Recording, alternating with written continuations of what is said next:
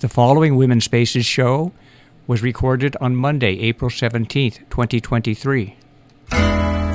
The woman in your life will do what she must do to comfort you and calm you down and let you rest now. The woman in your life, she can rest so easily.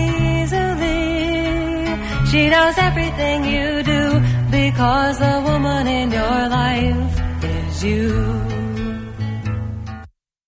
Hello, everybody, and welcome to Women's Spaces. My name is Elaine B. Holtz, and I'm your host. And with me at the board is my friend, my partner, my engineer, and co-producer, Ken Mo- Norton. Good morning, Ken. Good morning, Elaine. Wow, what a day it is here in Sonoma County. Kind of cloudy, and I don't know, energy feels kind of low. Uh, joining me on the phone this morning will be Dr. Harriet Fraad. Dr. Fraad is a mental health counselor and hypnotherapist in practice in New York City, and she is a well-published author and writes book about the pressures on families and the economics of the United States. She is also a regular guest of Dr. Richard Wolff and his show Economic uh, update, which uh, airs on KBBF 89.1 FM every Tuesday from 11 to uh, 12 p.m. For this show, we'll be doing an analysis of history and motivation for income tax and also talk about in the United States because, you know, it looks like, uh, the income tax are due tomorrow, April 18th, but uh, rumor has it, and I, I suggest you check uh, your computers and check with the uh, with the tax, uh, I guess, uh, with the federal tax and see. I heard that there might be an extension in California where people, if they're a little bit late, that they can get them in a little bit later because of all the fires that happened and all the different things that took place. Well, you know, this show, you know, we're going to be talking about, you know, economics and the effect it has on the culture and also about uh, some rules around taxation. We're also going to talk about several of the issues that are going on in this country. And, you know, I, I can feel it, you know, I can feel it when I was, uh, we were driving to the studio today. I just felt there was a heaviness there was a heaviness in the air, and I really believe that heaviness might be coming from me because last night when I went to sleep, I want you to know I just laid there and cried.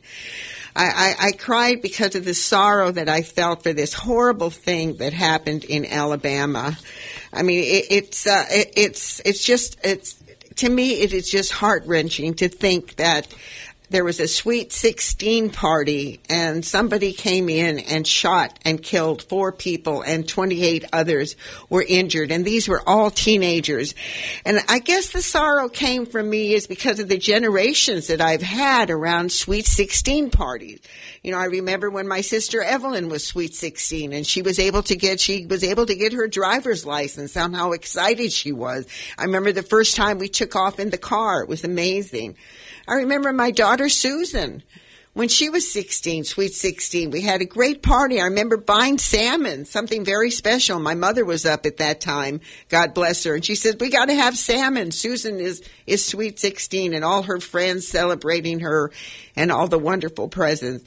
And then my granddaughter, Caitlin Beverly, when she was 16, I can see it like it was yesterday. We were at a, uh, excuse me, we celebrated at a, uh, at a, I believe it was a Taiwan restaurant and food was just excellent. We were all excited. And my daughter and son-in-law, uh, bought her a, a, a, new car. And I remember her getting in the car and we were all so excited. And, and, and, and my, I remember Ken and I holding hands and saying, look at, cause Ken is, you know, Ken knew, uh, Katie since she was a little girl. I said, look at Katie taking off in her own car. And I remember my heart saying, Oh Lord, I just hope she's safe. I hope she's safe. I hope nothing happens now that she's on her way to adulthood. And now we go to Saturday. You know, Saturday. Four people were killed and 28 injured during a shooting at a birthday party Saturday night in Dadeville, Alabama. And they don't know who the shooter was. I mean, I, I have to ask this question. What is going on in our country. We have had since since the beginning of the year, we have had 163 mass shootings. You know, sure that you want to go catch the guy, you know, and everybody says go pray, you know, you're putting flowers out, you know, you want to catch whoever did it, you want to punish him to make sure, you know, he gets his due. Of course, he has to have his day in court. But who why isn't anybody looking at the underlying facts that are going on in our country? And I believe that's going to be part of the discussion that Harriet Fraad and I have. What is going on that people, particularly young people, are become victims of this horror? And what is it in this country that it's so important that we have guns? I mean, I cannot believe all the rigmarole, you know, talking about abortion, abortion this, abortion that, you know, they're going to ban abortions. We have to go to the Supreme Court, you know. I mean, we're banning abortions and fighting for the fetus so it can be born, and yet look at we're allowing it to be born into wars, killings in our own streets. I mean, when I was growing up, I never there was never anything like mass shootings. I mean, I can't remember. I remember I went to uh, Hollenbeck Junior High School, and I remember there was a killing. There was a young. Uh, we used to have to go. We used to go on First Street. That's where Hollenbeck Junior High School was. You had to go under the street to get across the street. And I remember there was a young African American boy that was killed, and it was shocking. It was shocking. The police came. They they uh, you know shut down the school. They had us all line up by our lockers. You know, they were looking for guns and knives. I think they found two knives and one uh, uh, one homemade gun. And oh my goodness, it was just such a big deal. And they never found the sh- they never found the killer. That's the sad part. They just never found the killer. But I, that was the only thing that I can remember when it came to mass shootings. I know there were gang issues, but maybe one person every once in a while something would happen to. But now 163 mass shooters. And we have to ask ourselves a very important question. Because I look at it like this, you know, we say, oh, the government's going to take care of it. The police department is going to take care of it. The, the FBI is going to take care of it. we as citizens have to take care of it and stand up for gun control. Not just gun control, but get those AK-15s off the, off Get them out of people's hands. We don't need them. We're creating a war zone in our country. And then you have to ask yourself, what is it in people that they are willing? That person who shot and killed these four people and injured those 28 young people who had a sweet 16 party, what was in his head? Who was he? Was and nobody paying attention or her. We don't even know who it is. You know weren't they paying attention to that person? Was there some sort of mental illness? Were they having problems in school? You know was the family uh, falling apart? Who knows what was happening? But there's no awareness of what is happening right in our own culture right in our own backyard. I mean, the person whoever did it is a neighbor to somebody who's a he's a child or a, a, a brother or a sister to somebody. I mean, didn't wasn't there any sign that something like this might happen? That they could call on help and maybe, maybe they, maybe they knew it, but they didn't have proper insurance to cover mental health. You know, all these factors that are involved in that shooting, we need to look at.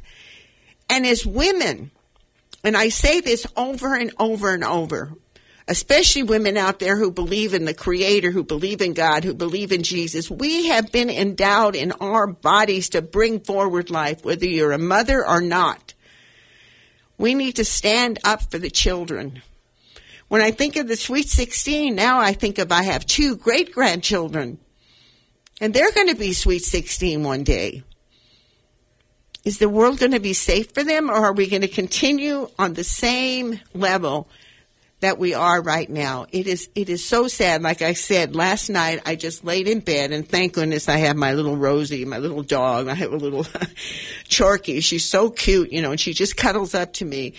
And I just looked at her, a little dog, you know, and I'm holding on to her. I'm look, I'm watching Ken sleep, and I'm just crying. I'm crying for the world. I'm crying for the world's children. This has got to stop. And each one of us has to take responsibility. Each one has to speak out. I mean, each one has to say, enough is enough. What are we as a human race accomplishing by killing one another? What are we accomplishing by going to wars? We have to ask ourselves that question and we have to stand up and be willing to do something. You know, uh, two weeks ago I reported about the killing in Tennessee where they had three young children, nine years old, in the Covenant, in the Covenant private school.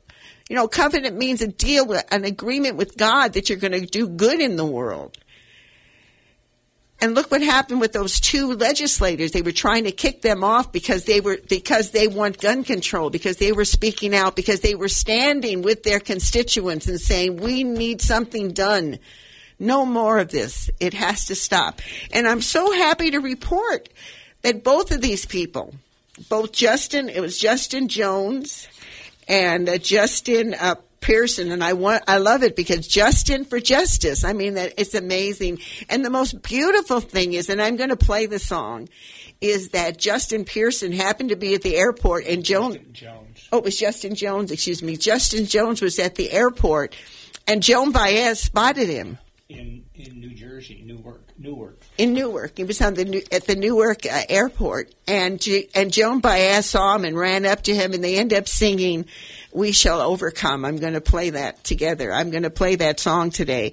And then on the Stephen Colbert show, he had Joan Baez on and her talking about it. And she had the whole audience singing.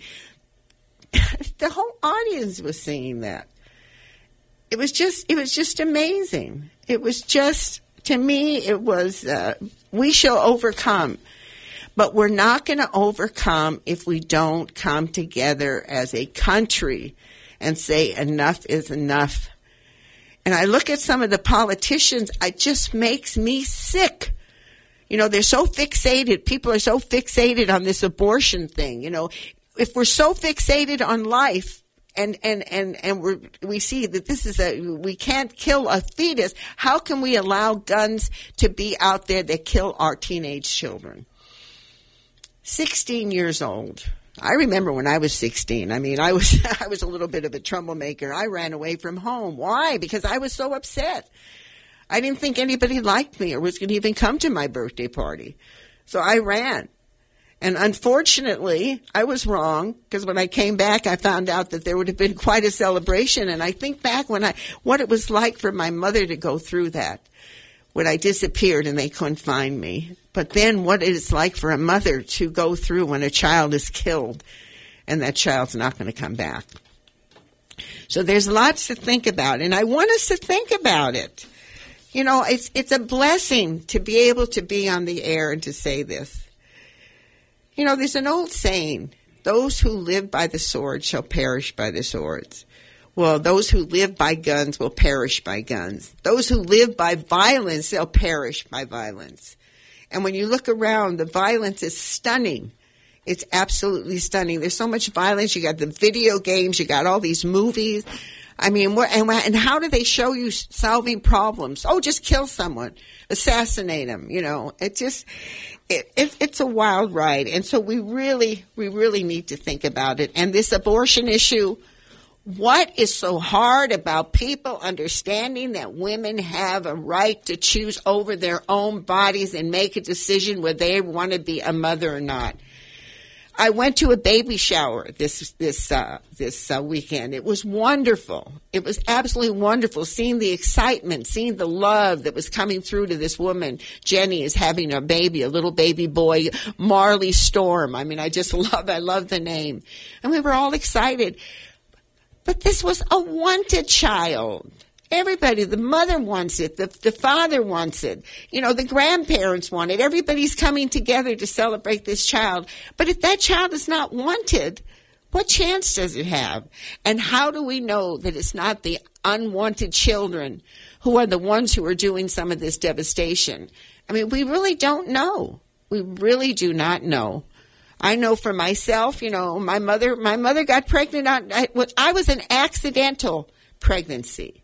And although my mother's told me over and over how much she loved me, it didn't take away from the fact that I always knew that somehow I interfered with her life and something wasn't right. It took me years of therapy to overcome that. And I'm glad, I'm glad there was no option because I'm glad to be here, glad to be on the radio, but that's not the point. The point is she had no option and she was miserable. and she it stopped her life on so many different levels. You know, and I really believe when a woman makes a decision to have to do an abortion, it's not like she goes out and has, you know, has a big party and says, "Yay, I'm going to get rid of this." No.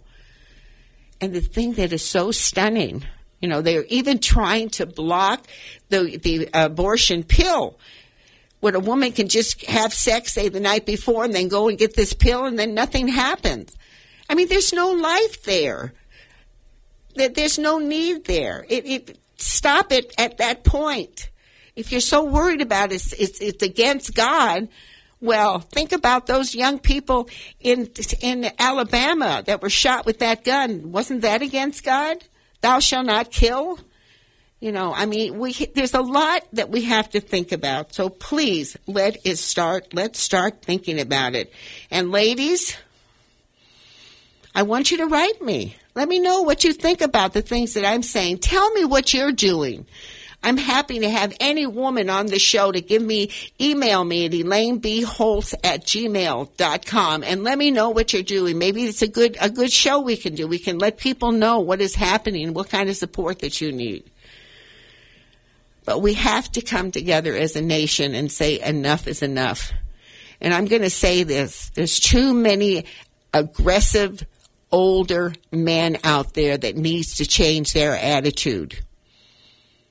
They need to change their attitude. They need to start looking at the whole and what how we're being affected. I mean, I have to scratch my head. I really do. Well, as I do every every uh, every Monday morning, although I think I'm going to cut it short because I want to get Harriet Fraad on the phone. I do our history ourselves, and I think the most the most important the most important birthday that I want to celebrate, you know, April sixteenth, was a beautiful, beautiful young woman was born. A beautiful young woman, Selena Quintanilla Perez, a singer who popularized the Tejano sound of Mexico in the 1990s turned to original fashion brocade design, and Governor Bush de- declared April 16th Selena Day. It is not a national holiday, but it is called Selena Day. And she was a beautiful young woman, and guess what? She was killed by another woman, shot. Shot. Killed. I mean, here we are celebrating her birthday at the same time that three that these young people, these four young teenagers were were killed. I mean, it never ends if we don't stand up. If we don't stand up and say enough is enough. And the solutions are so simple. Bring back the ban to the AK 15s that we had that George Bush decided that we didn't need.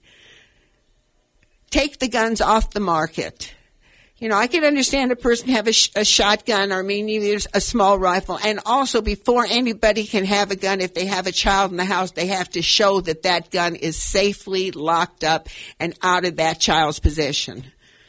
I mean, we've got 10 year olds and 12 year olds shooting teachers. I mean, come on what is happening to our world? And then when here we're celebrating the birthday of Selena, and the same thing happened to her. She was shot by a woman who could buy a gun, a woman who was emotionally upset, had mental problems, was able to go into a gun shop legally and buy a gun and shoot this beautiful young woman. What a loss to our culture.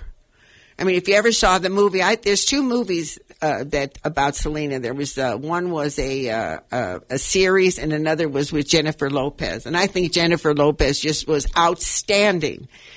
And at the end, when she gets shot, I just sobbed. I said, "Oh my God, this beautiful voice and the family, all the people that are affected."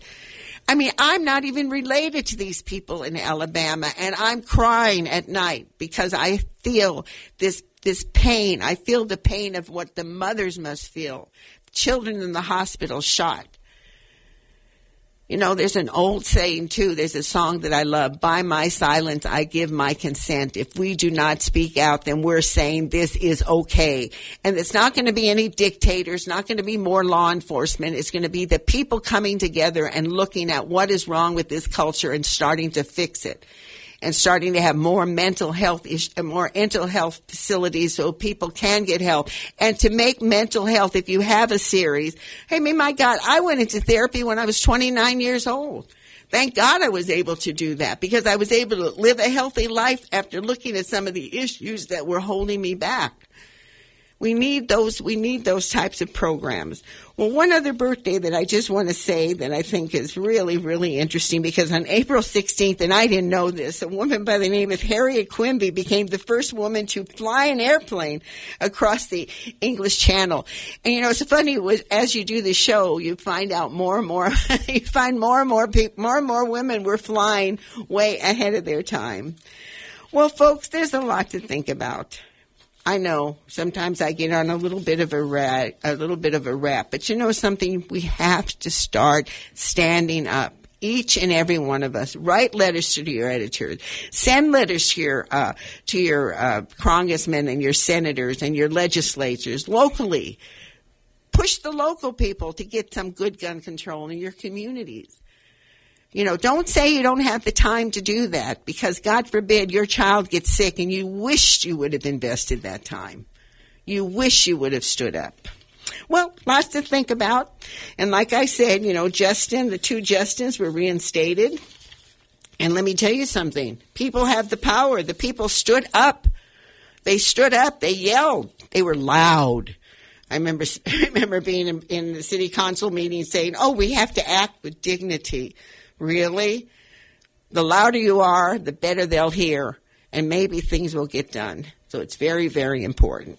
So we're going to take a musical break and to honor, to thank Joan Baez and also to honor the two Justins and congratulations that they're at their seat. And I know these young men are going to do some powerful things in their lives. And we learned a lesson. I loved what, I loved what Colbert said. He said, yeah, you guys did a great job. Now they're, now they're public heroes. You know, now they have a voice and now they're demanding something gets done. So let's go ahead and play We Shall Overcome sung by Joan Baez. It was amazing that Joan Baez just happened to run into Justin at the airport and they sang the song together and it is an amazing song. And when we, you know, I remember when she sang it at the March on Washington with Dr. King. That was another sad shooting. Dr. Martin Luther King and Robert Kennedy. I'm telling you, those who live by the gun is going to die by the gun. I mean, you just got to start looking at that and say, no, enough is enough is enough. So let's go ahead and when we return, we will be talking with uh, Dr. Harriet Fraad. Would you like to sing We Shall Overcome?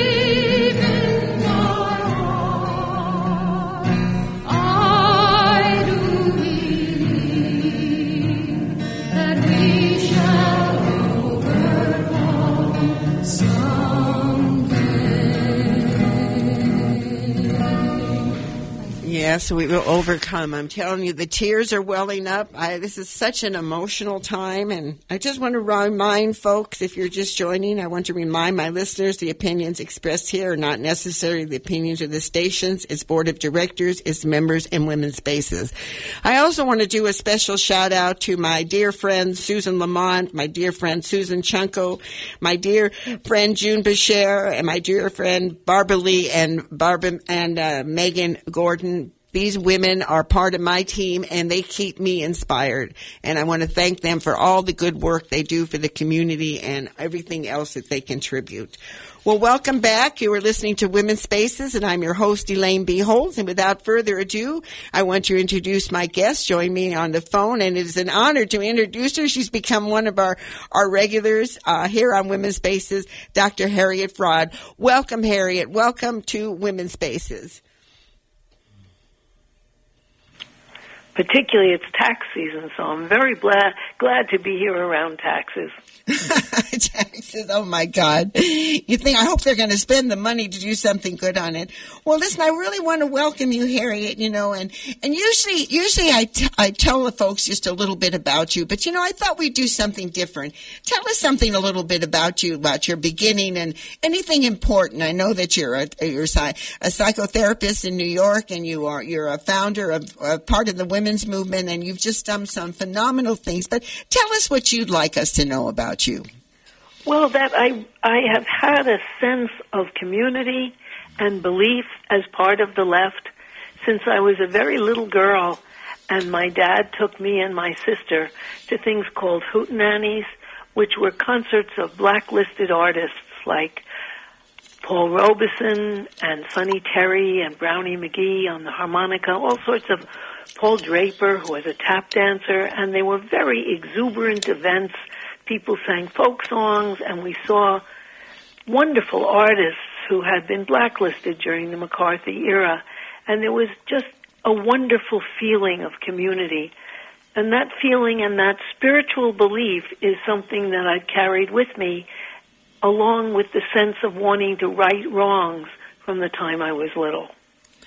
It's amazing when you say that, and when you think about the changes that have happened since now, you know, you and I are somewhat in the same age group, and the changes mm-hmm. that we have seen, some good and some just crazier than we we ever, whoever expected. Like for example, you know, with the whole beginning with when George Bush was elected, all that fiasco that happened with the voting, and we're still we're still into all this chaos. It just feels it feels really incredible. Well, at that time, you know, besides going with your father, what other women or what other so- associations uh, really motivated you, got you to kind of say, wait a minute, I have to do something? Well, I think the first thing was that um, there was a group called the Zealots, and I liked it because it was rebellious mainly, really. But what they did was they picketed wealthy temples and churches saying, like, Abe Lieberwald owns six units with rats and roaches in Harlem and pictures of it. And they'd go, we'd be outside of the church or temple saying, get the money lender out of your temple. Get the money lender out of your church. And I liked it because I thought of the hypocrisy of we love everybody and everyone is included when you are also holding on to money that you are getting for yourself at the expense of putting people in terrible living conditions. And I think I just, I had a sense, now partly it's because for a while I lived with different relatives when my parents couldn't take care of me. So I got a sense of be, what it's like to be an outsider. And also my father introduced me through those hootenannies to celebrating people who had been wronged. And so I think I, I just developed a sense that not only wrongs should be righted, but that I could be part of it, and part of it in an almost spiritual way of uniting together with hope for the future. And that's a big force in my life. So, so, what are, what are some of the things that you developed to be able to accomplish that? I know you have some. You've written books and you have uh, some uh, radio shows. What what what have you done? Well, I have at the moment, I'm a regular guest on the David Feldman show and a guest on your show, and I have a podcast every week called Capitalism Hits Home about how our personal lives are affected by the political and economic system. I'm also part of a three member team with Liam Tate and Ikoi Hiro called It's Not Just in Your Head, showing how the people's problems that we have, people make it seem like we've just made bad choices. But sometimes if you're evicted, it's not just in your head. There's a system out there that impacts you economically and politically, and that has to be addressed also. Your personal life is part of it, but it doesn't determine everything. And so you shouldn't go out looking for medications when really you might feel much more empowered looking for social justice for yourself and the people like you. And so I do that now. I also am on the board of Democracy at Work for co-ops, and I, I don't know, my feelings have evolved as the country has evolved. I started women's liberation in New Haven, Connecticut, because my sister sent me a periodical, the first women's liberation periodical in 1968, with articles from all sorts of people of all sorts of colors and class positions. It was called Notes from the First Year, and I said to myself, "Wow, we've got to do this here." And I was at that part, at that point, active in the committees against the war in Vietnam, so I knew a lot of justice-oriented um, women and I invited a bunch of them. At first, there were only five of us to meet, and the office of the Committee to End the War in Vietnam, run by the American Independent Movement in New Haven, said, "Sure, you can use our office." We started out with five people, and in two months, we had a hundred. I mean, it was amazing.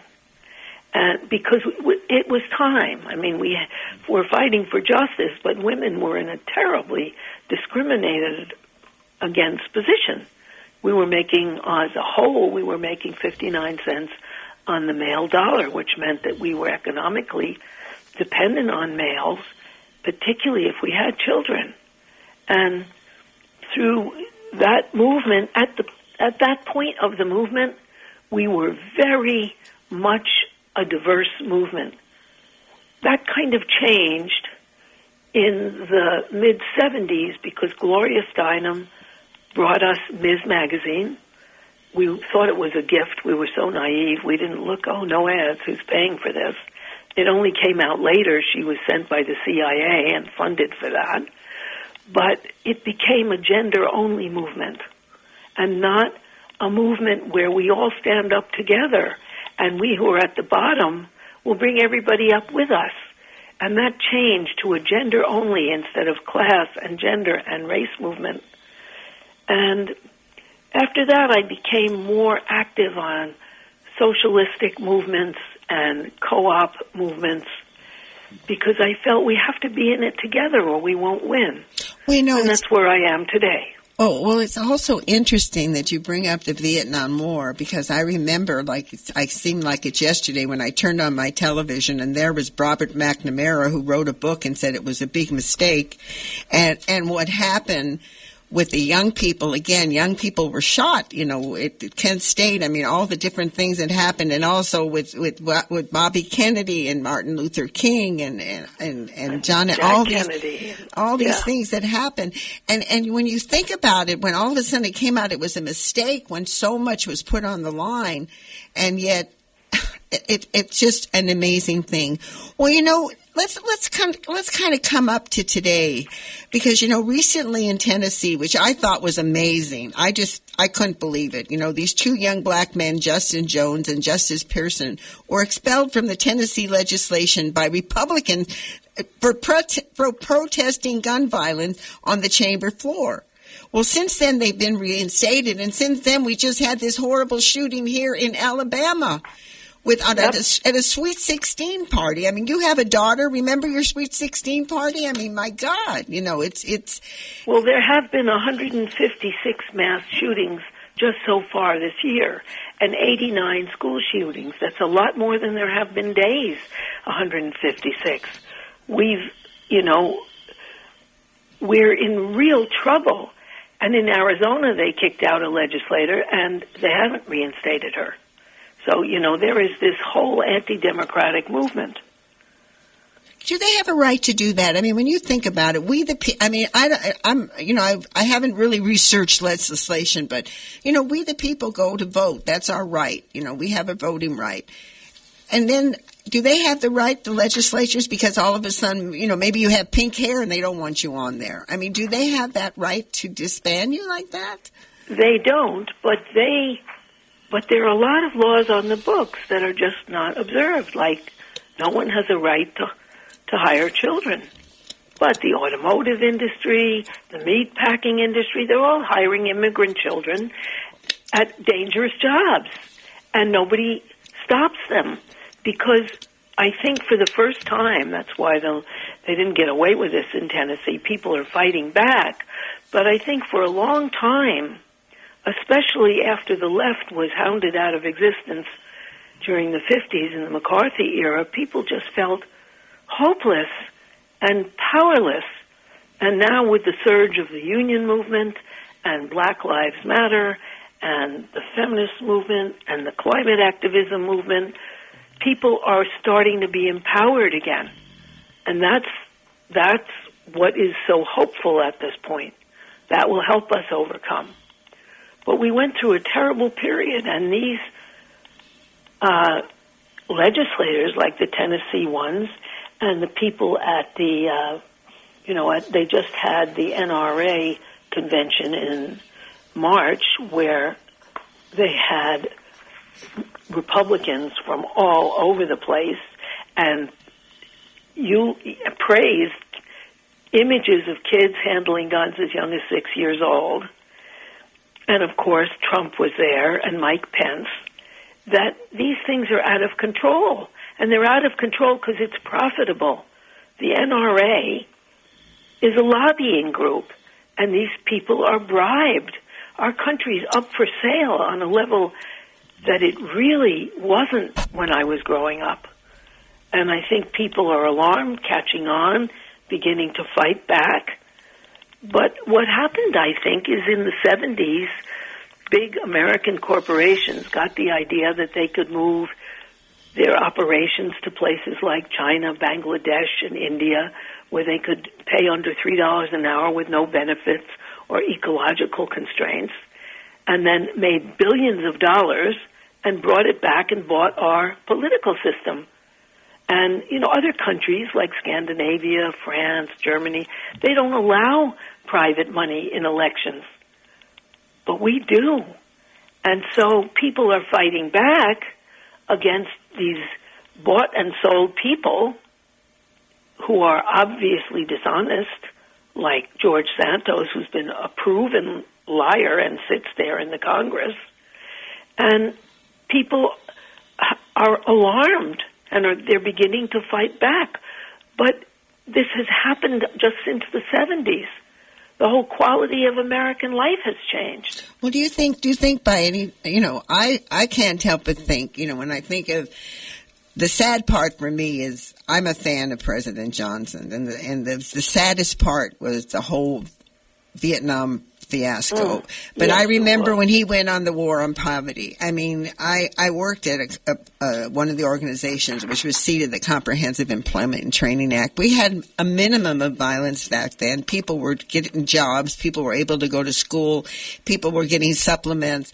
It felt mm-hmm. like it felt like the world was moving in a very positive way. And at yes. the same time, you had this dinosaur, this Vietnam War, that should not have been happening, and you had so much chaos going on, but at the same time, the country was at least coming together economically as far as helping people. I remember when I was going to school, and I, they came to the when I went to the uh, to the uh, you know, the aid uh, department, and they told me that I was eligible for Medicare uh, for my daughter and me with dental and everything else. And my God, what a gift that was! What a relief that was! And then little by little, you know, all of a sudden, when I remember, like it was yesterday, Ronald Reagan saying government is the problem, you know, and and and what the problem is not government is the people who are running the government, and it's, it's really bad government. Yeah, really, you know, it's it's like it's such a cover up, and you wonder You wonder when are people going to just get so disgusted that they just stand up together in a nonviolent way and just say enough No. is, is enough is enough. Well, you know, let's let's take a little break here, a little musical break, and I want to get into. Time goes by very quickly. I want to get into this idea of taxes. Is I, I know that you have some ideas that you know, taxation. I mean, correct me if I'm wrong. It first started out as a way to equalize the, the you know it started out for tariffs and then all of a sudden they moved into into taxing people individually and then they attacked they taxed higher incomes and supposedly putting that money into the into the communities and building up the country. And i think it's a very important conversation to understand how our you know I don't understand why people are so supportive of President, of former President Trump when he just helped pass this horrible tax bill that took money away from the common people. So, it- Absolutely. so it's uh, let's take this little break. I want to play Patti Smith because you're talking about the people have the power, and then we'll come back and we'll go over a little bit of Very what good. Is that is that okay with you? Uh, yes, indeed. Okay, here we go. We're going to take a musical break, folks. And I'll tell you, this is an emotional program for me because we need to start thinking about how we, as individuals, can help create change. Every one of us doing just a little bit will help do a lot. Anyway, let's go ahead, Ken, and play People Have the Power, sung by Patti Smith. And when we come back, we will continue our conversation with Dr. Harriet Fraad. Dr. Harriet Fraad is a mental health counselor and hypnotist in the practice in New York City and a long time feminist and women's activist. よろしくお願いします。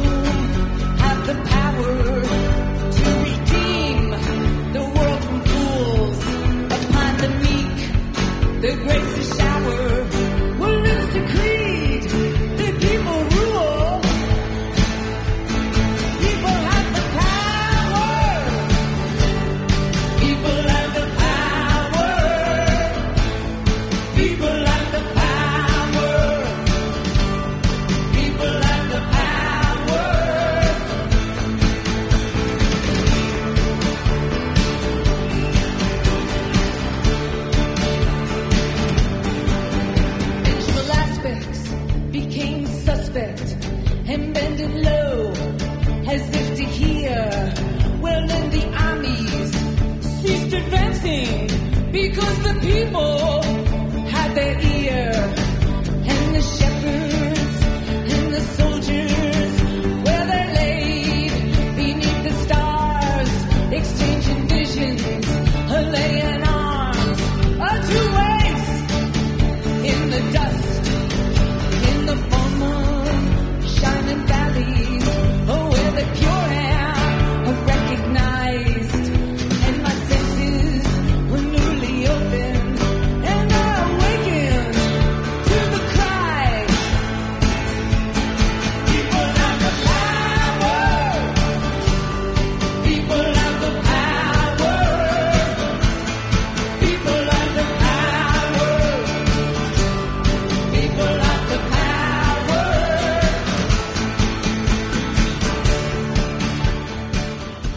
People have the power. Wow, we sure do. There are more of us than them, that's for sure. And They have the money, but we have the masses. And if we got together, we'd change everything. That's really what happened, you know.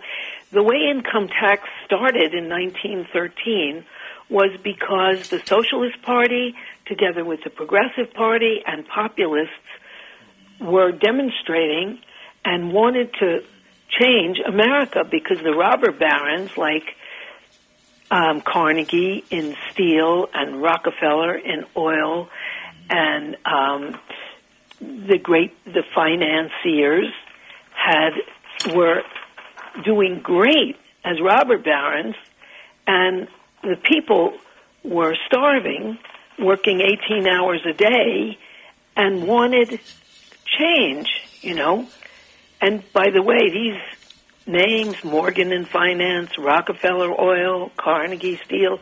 These are still very wealthy people now.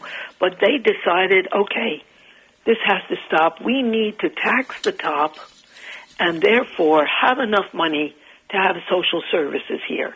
And they levied a tax on incomes in 1913 of $3,000 a year if you were single and 4000 if you were married.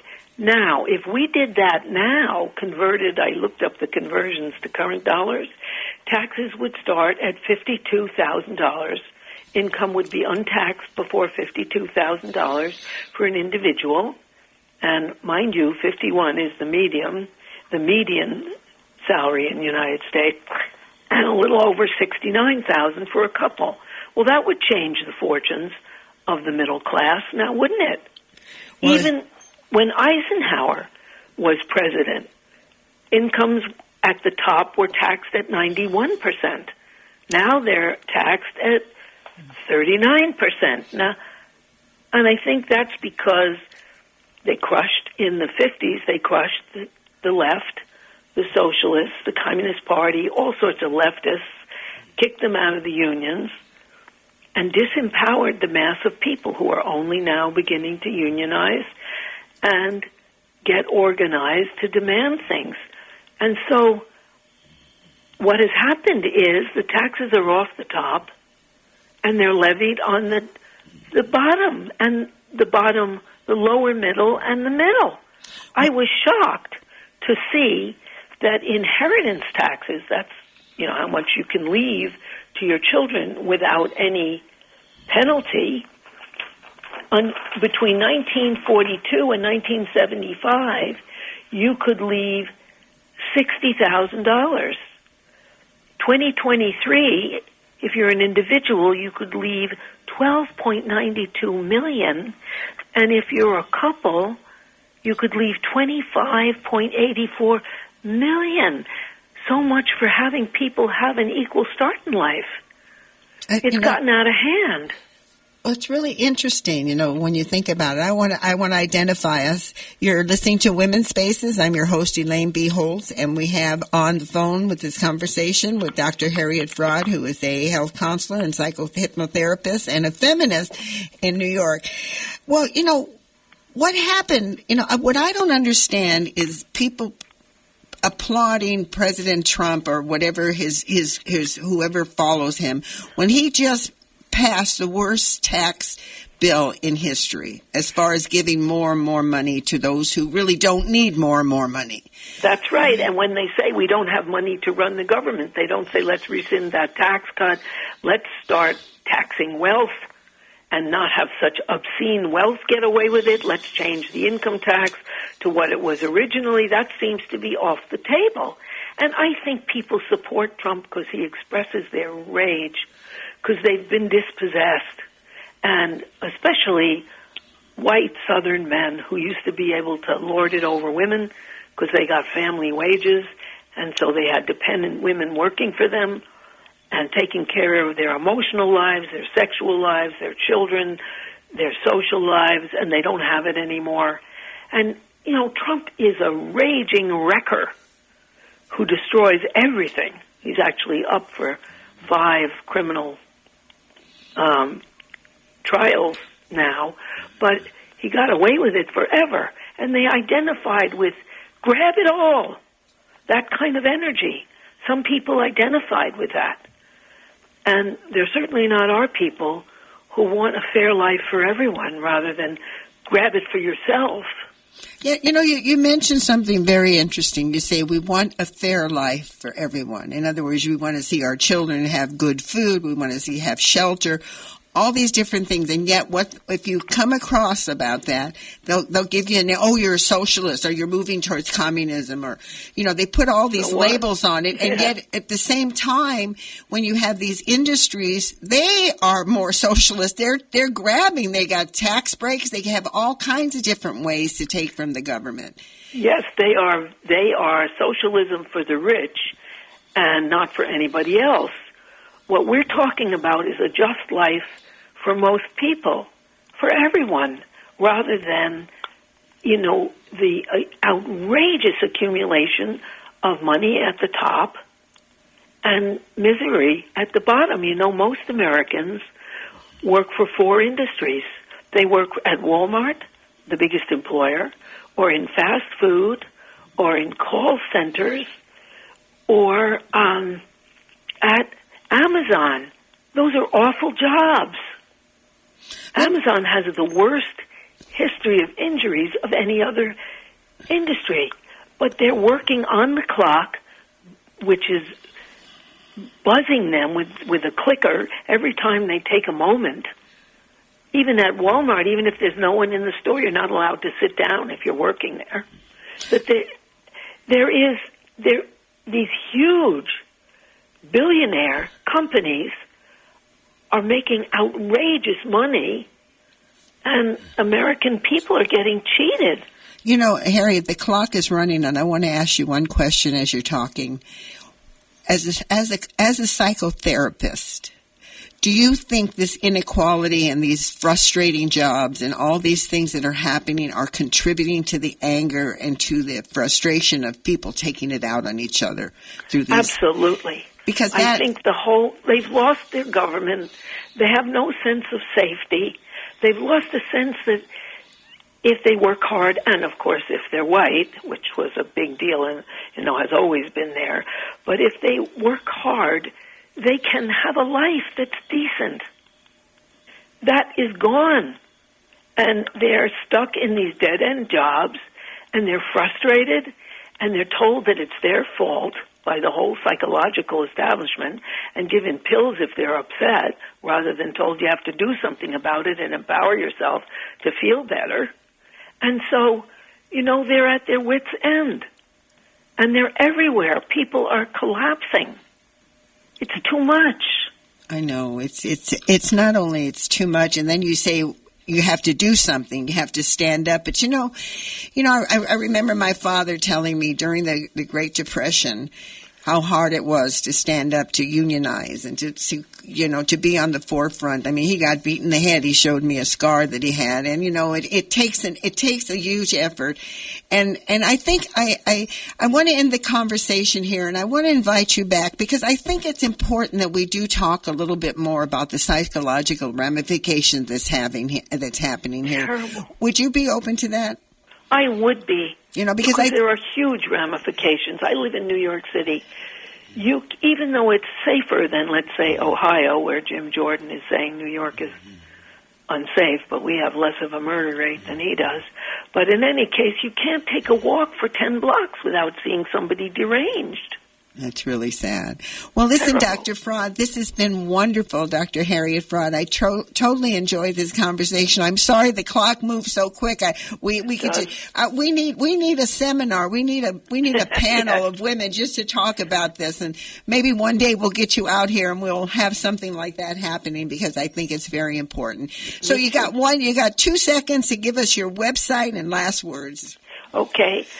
Website is Harriet F H A R R I E one T F R A A D dot com and my email is hfraad at gmail dot com and you know it's this stuff has outraged me because I do want people to have a kind and loving environment.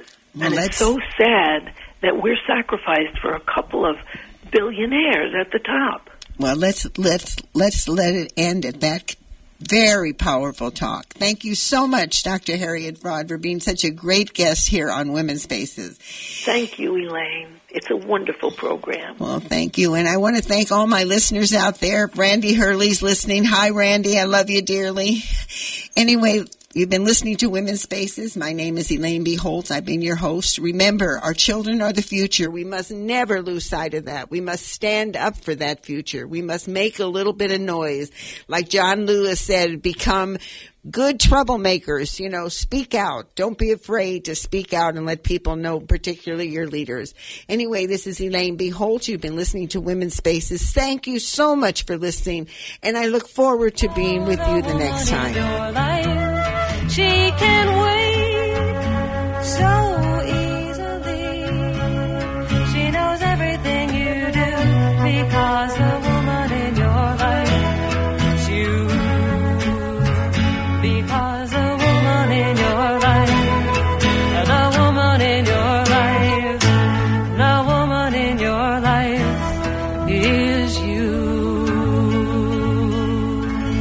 previous Women's Spaces show was recorded on Monday, April 17th, 2023.